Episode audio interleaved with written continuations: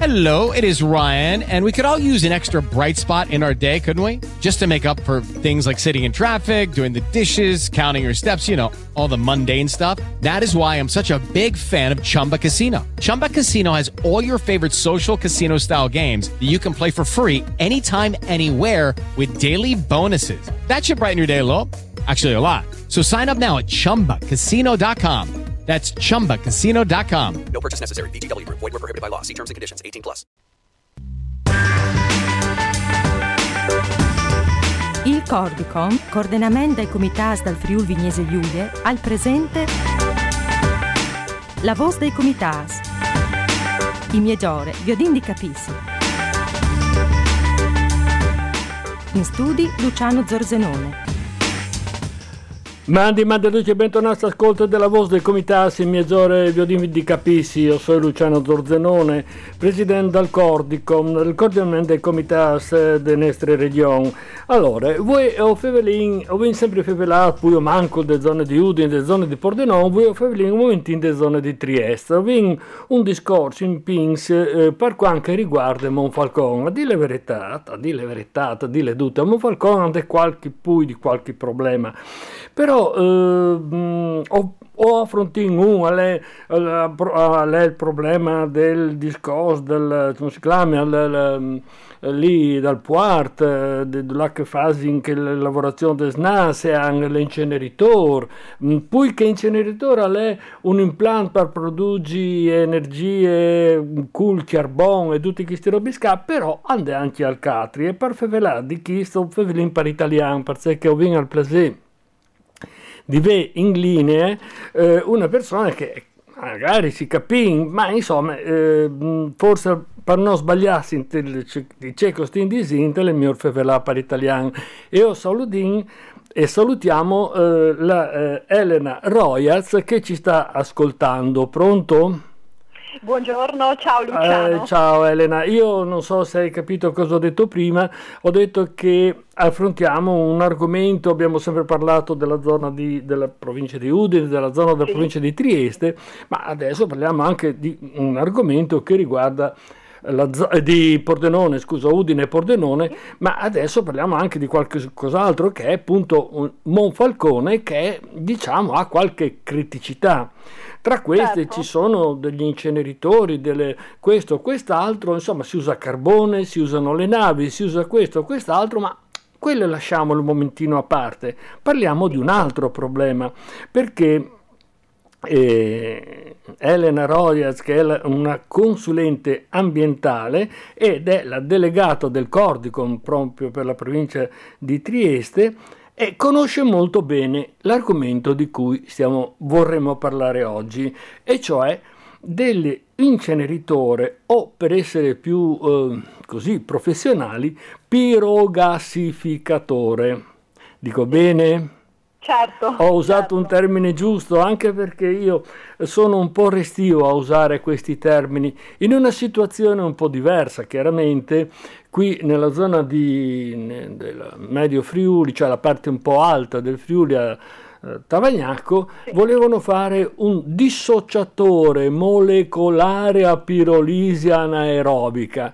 Mi è sempre fatto volto a stomaco questa terminologia. Sappiamo benissimo che invece è una cosa che rientra nell'ambito degli inceneritori. Qui, adesso, a Monfalcone,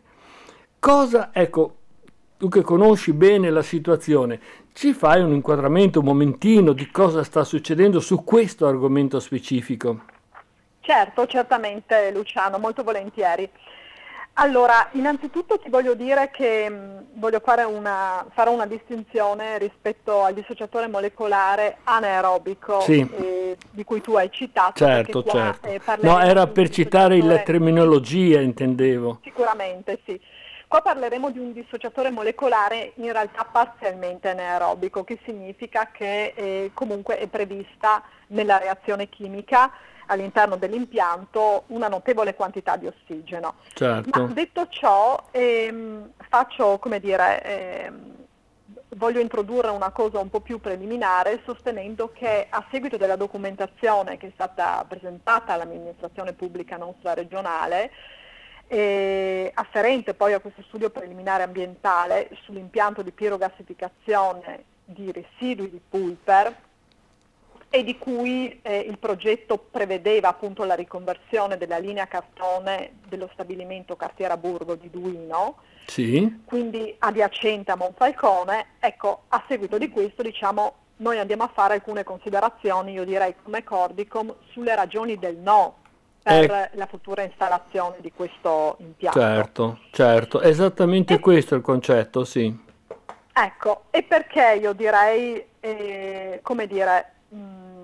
mi espongo a dire le ragioni del no. Innanzitutto non voglio mettere le mani avanti subito, perché diciamo che considerando il trattamento a caldo, sì, di questo tipo di impianti, in questo caso di processi di pirogassificazione, si può dire che dal momento che grazie al trattamento termico il materiale di natura organica, in questo caso lo scarto di pulper, sì, viene trasformato in sostanze combustibili intorno ai 600 gradi centigradi, questo fa sì che ci siano dei punti di forza dell'impianto abbastanza importanti, perché avremo comunque delle riduzioni notevoli in termini di volumi di fumi da trattare, oltre anche invece come punti di vantaggio il notevole rendimento termodinamico. Certo. E anche una bassa quota in realtà di emissioni di inquinanti in atmosfera, ma soprattutto per ciò che riguardano le molecole di ossino simili.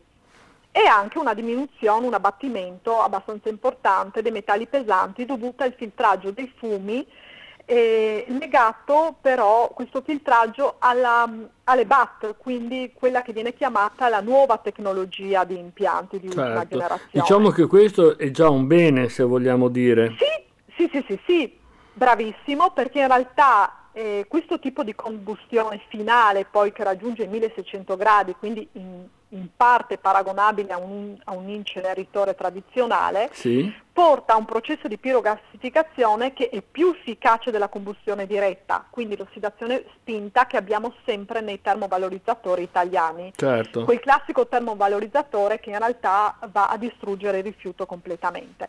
Quindi qua abbiamo, un'emissione in atmosfera dove la produzione degli NOx è sfavorita grazie alla carenza di ossigeno. Uh-huh. Però questa è una parte. Noi dobbiamo, come Cordicom, se tu me lo consenti, tutelare anche un po' quello che è l'aspetto sanitario del cittadino. Direi che l'importanza per quanto riguarda il Cordicom, assolutamente sì, l'essere umano, tutelare l'essere umano. Perfetto. Quindi diciamo che dobbiamo portare a conoscenza ai nostri cittadini che in riferimento proprio a questi impianti di ultima generazione, le famose BAT, sì, legate a questi dissociatori molecolari o chiamati appunto pirogassificatori, questi studi qualificati e peraltro attuali hanno dimostrato che queste componenti molecolari che si dissociano nelle zone di elevate temperature fino ai 1600 gradi si possono riaggregare in atmosfera attorno al particolato ultrafine, anche grazie proprio all'azione di catalisi svolta dai metalli. Certo. Quindi diciamo che tale particolato, che si forma appunto in proporzione anche alle temperature dei 500-600 gradi di partenza, anche se all'interno dello scarto di pulper dentro il gassificatore non è movimentato creando turbolenze tali da sollevare le polveri, perché a 600 gradi il ciclo, è chiuso all'interno del pirogassificatore, noi comunque ci ritroviamo poi come emissioni in atmosfera che queste componenti dissociate in qualche modo si riassociano si riaggregano proprio grazie a questa azione dei metalli. E questa potrebbe diventare una situazione estremamente pericolosa.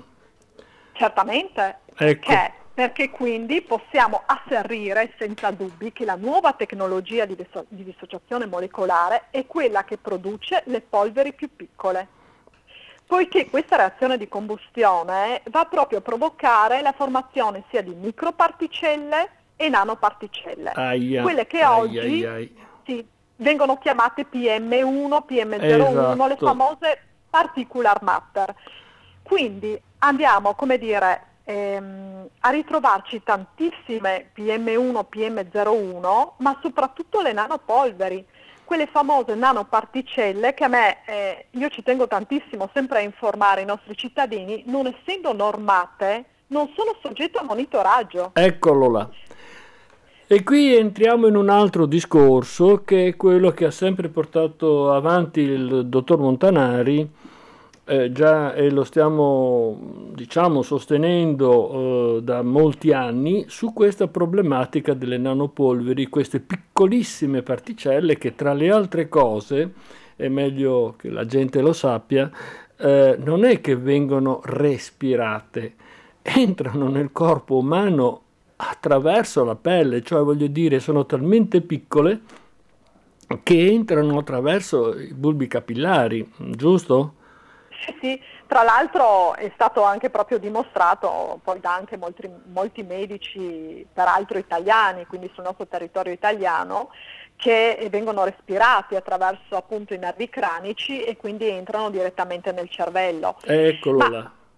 Io direi poi, se mi permetti, sì, che anche in attesa appunto di approfonditi studi sulla miglioria di questa fenomenologia in questione, che comunque sarà finalizzata ad affrontare e a contrastare, diciamo, la problematica sanitaria, io direi, come ne ho parlato spesso con te nei vari incontri informativi, deve prevalere il buon senso per il cittadino e per il Cordicom in termini di principio di precauzione. Eccolo che cade il palco, perché qui il principio di precauzione non è che viene ascoltato molto dalle autorità.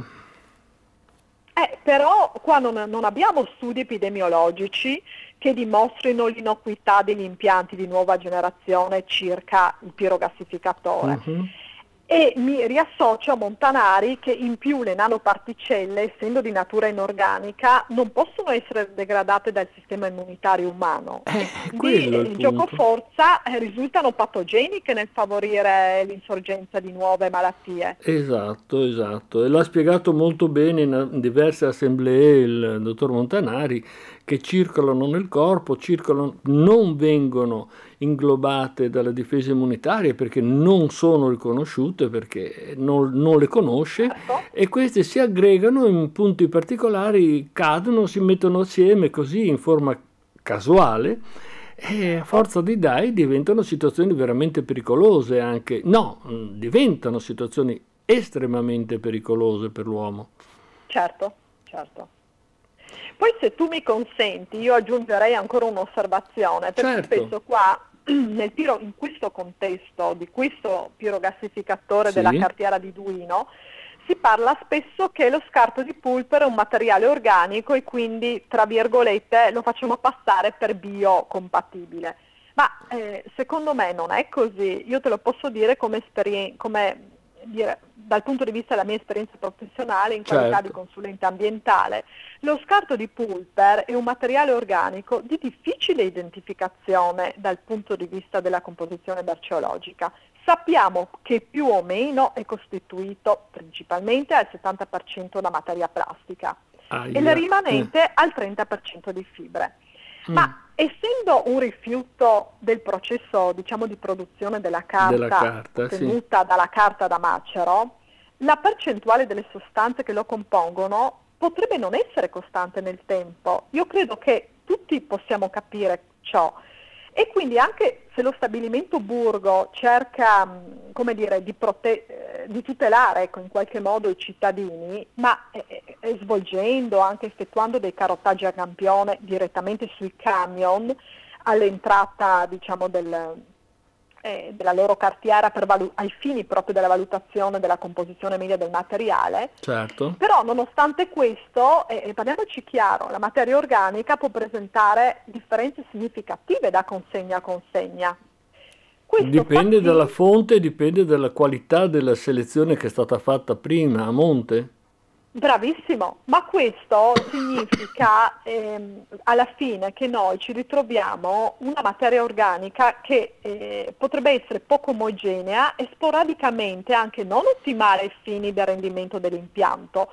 solo che magari il cittadino non tecnico non comprende che maggiore la disomogeneità del materiale, maggiore è l'imprevedibilità della reazione chimica coinvolta nel processo. Assolutamente sì.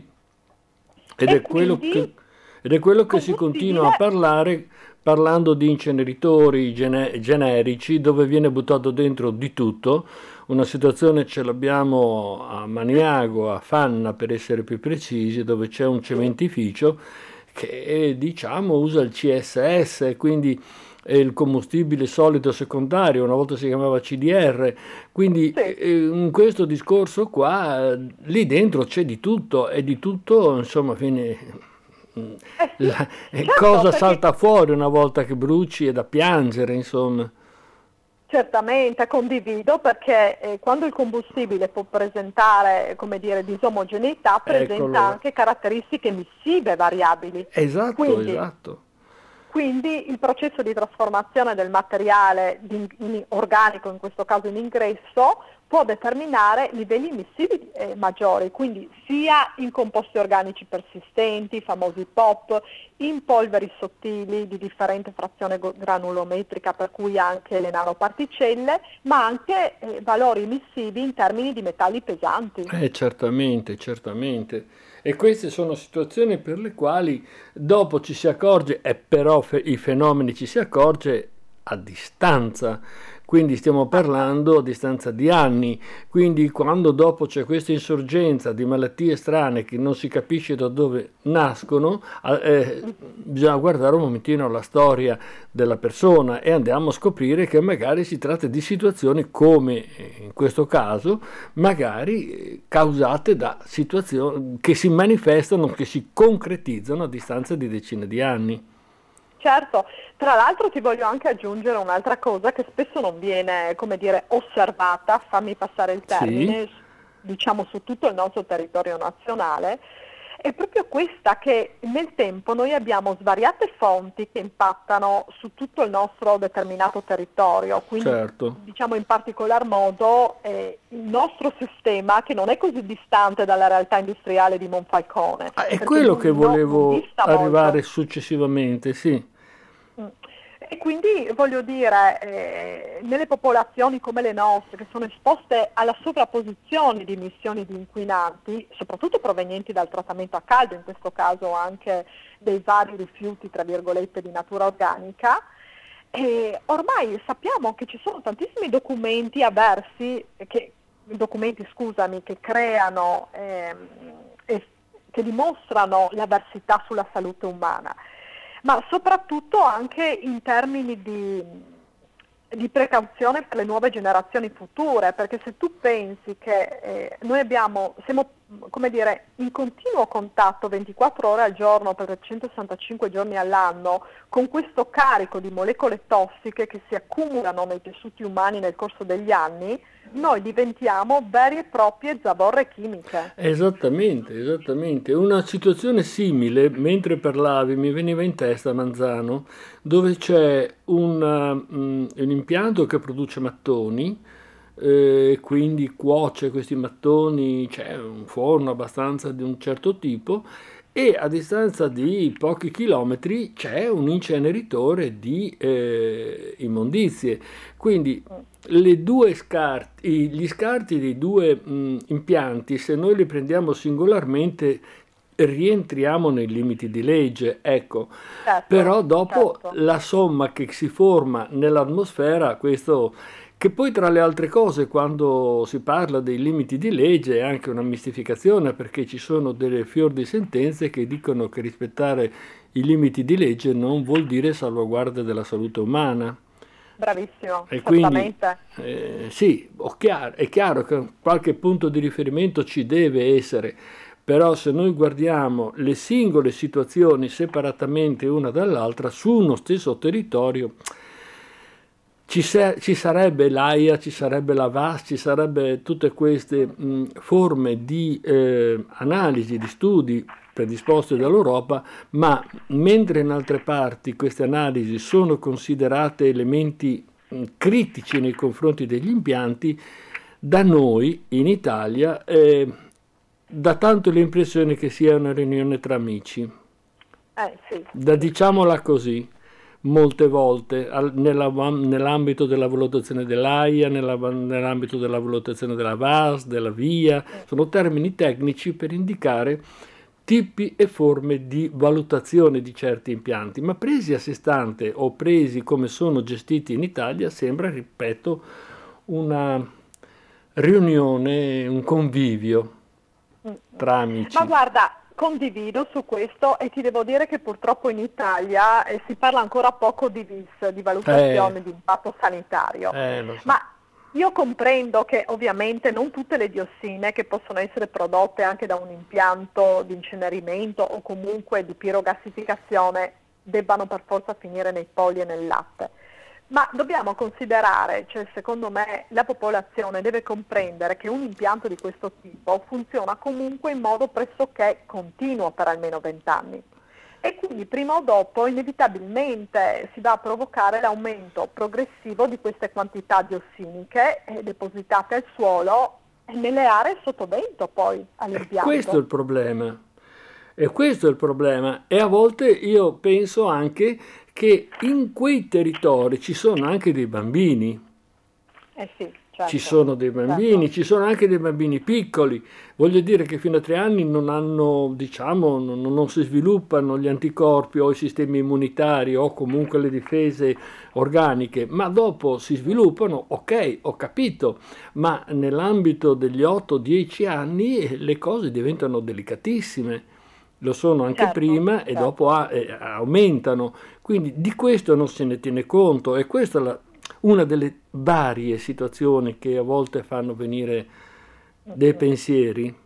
Sicuramente, ma poi ti volevo ancora dire una cosa proprio anche nell'ambito della mia professione e poi anche della mia ultima specializzazione da europrogettista. Io ti posso dire che alcune osservazioni devono essere fatte anche proprio in merito agli inquinanti in relazione alla qualità dell'aria, ma soprattutto rispetto alla normativa recepita dalla direttiva europea nel 2008 e che è relativa alla qualità dell'aria di un'aria più pulita in Europa, soprattutto per questi inquinanti non normati, tra cui anche le nanoparticelle.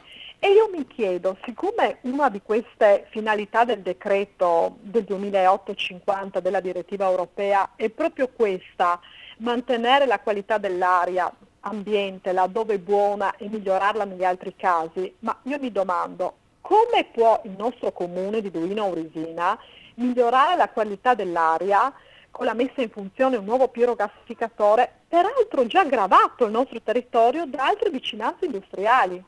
Esatto. Io questo mi chiedo. È l'eterno argomento che stiamo portando avanti dappertutto, dove sento dire ma sì, l'inquinamento è modestissimo, ho sentito parlare anni fa pubblicamente, ma se già la zona è inquinata, quello che c'è o quello che vorrà fatto andrà a sommarsi, non a detrarsi. Certo. Quindi certo. Se prima c'è un inquinamento, insomma, cerchiamo di sopportare, dopo cerchiamo di doppiamente di sopportare, ma allora andiamo ad abitare da un'altra parte, ecco, non ho capito. Infatti. Invece di diminuire, cercare di diminuire, di assorbire l'inquinamento, no, lo aumentiamo di poco però, sia chiaro. Ma no, questa è una presa in giro però, E poi, no, condivido. E poi permettimi ancora un'ultima osservazione che è legata appunto a questa documentazione che è stata presentata afferente appunto a questo studio preliminare ambientale presentato in regione. Si parla tanto del recupero anche energetico, ma sempre, voglio dire, guardando nell'ottica europea, questo recupero di materia deve sempre venire prima del recupero di energia. Quindi se uno stabilimento come questo a Duino si ritrova con del materiale plastico, deve giocoforza cercare di recuperare la materia ed eventualmente, qualora non si può farla in termini di recupero attraverso nuove progettualità, qua apro una parentesi proprio per il mio lavoro da europrogettista, attraverso nuove progettualità molto innovative, se questi proponenti non riescono a inventarsi una nuova soluzione, come ultima spiaggia si andrà a scegliere quella del recupero energetico. In effetti. Ma, quindi nel trattamento a caldo di questi materiali organici come lo scarto di pulper sia questa combustione spinta tradizionale degli inceneritori, sia questa parziale di cui vi ho parlato adesso del pirogassificatore della cartiera di Duino, vengono suggerite da queste linee guida europee come condizioni di transizione che devono andare nel tempo a scalare verso l'obsolescenza, ossia la fine del loro ciclo vitale, esatto. E non paradossalmente viceversa, cioè noi creando un pirogassificatore torniamo indietro di 100 anni rispetto alle linee guida europee, e questo secondo me,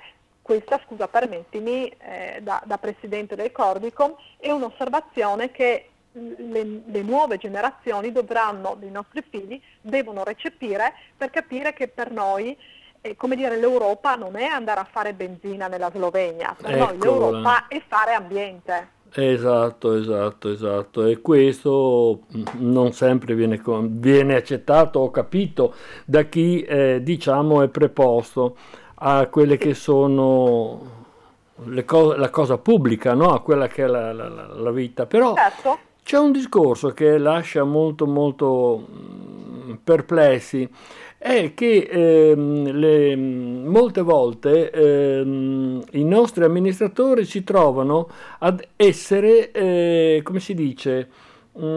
succubi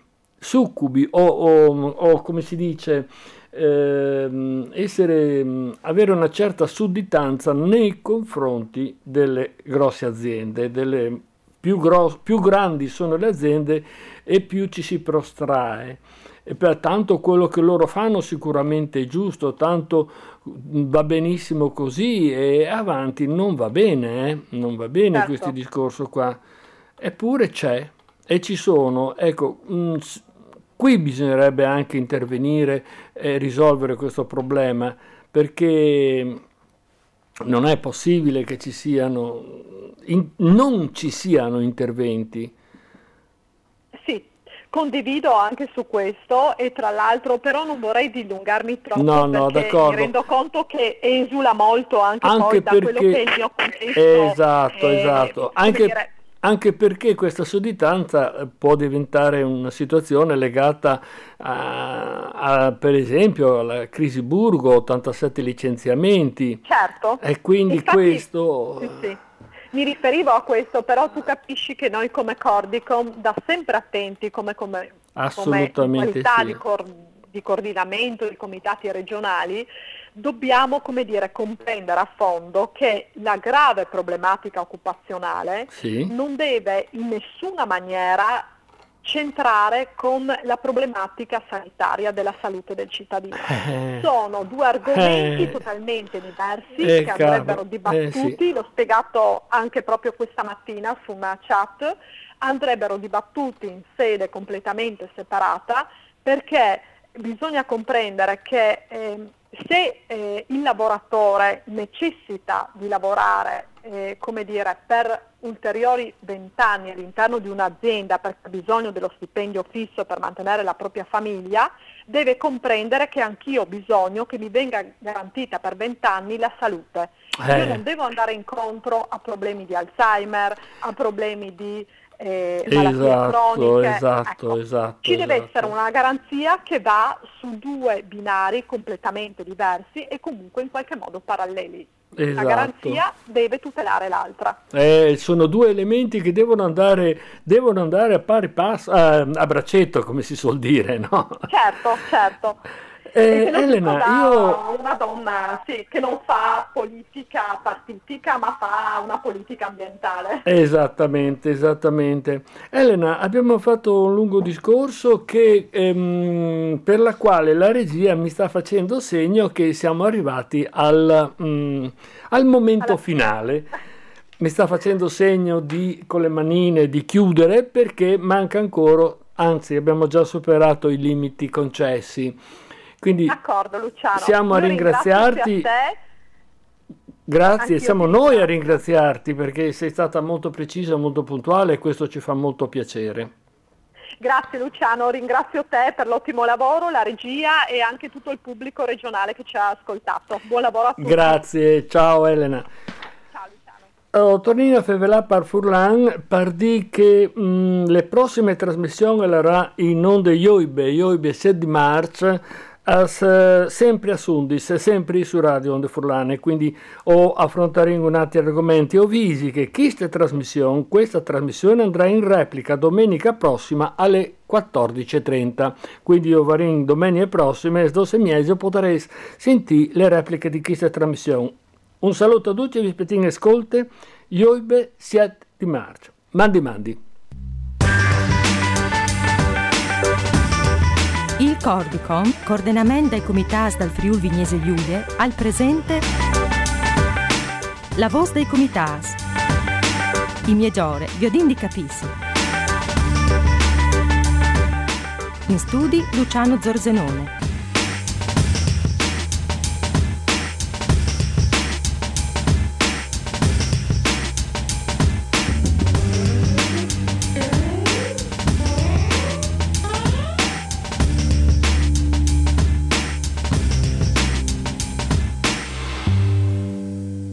Hello, it is Ryan, and we could all use an extra bright spot in our day, couldn't we? Just to make up for things like sitting in traffic, doing the dishes, counting your steps, you know, all the mundane stuff. That is why I'm such a big fan of Chumba Casino. Chumba Casino has all your favorite social casino-style games that you can play for free anytime, anywhere with daily bonuses. That should brighten your day a little. Actually, a lot. So sign up now at chumbacasino.com. That's ChumbaCasino.com. No purchase necessary. VGW Group. Void where prohibited by law. See terms and conditions. 18+.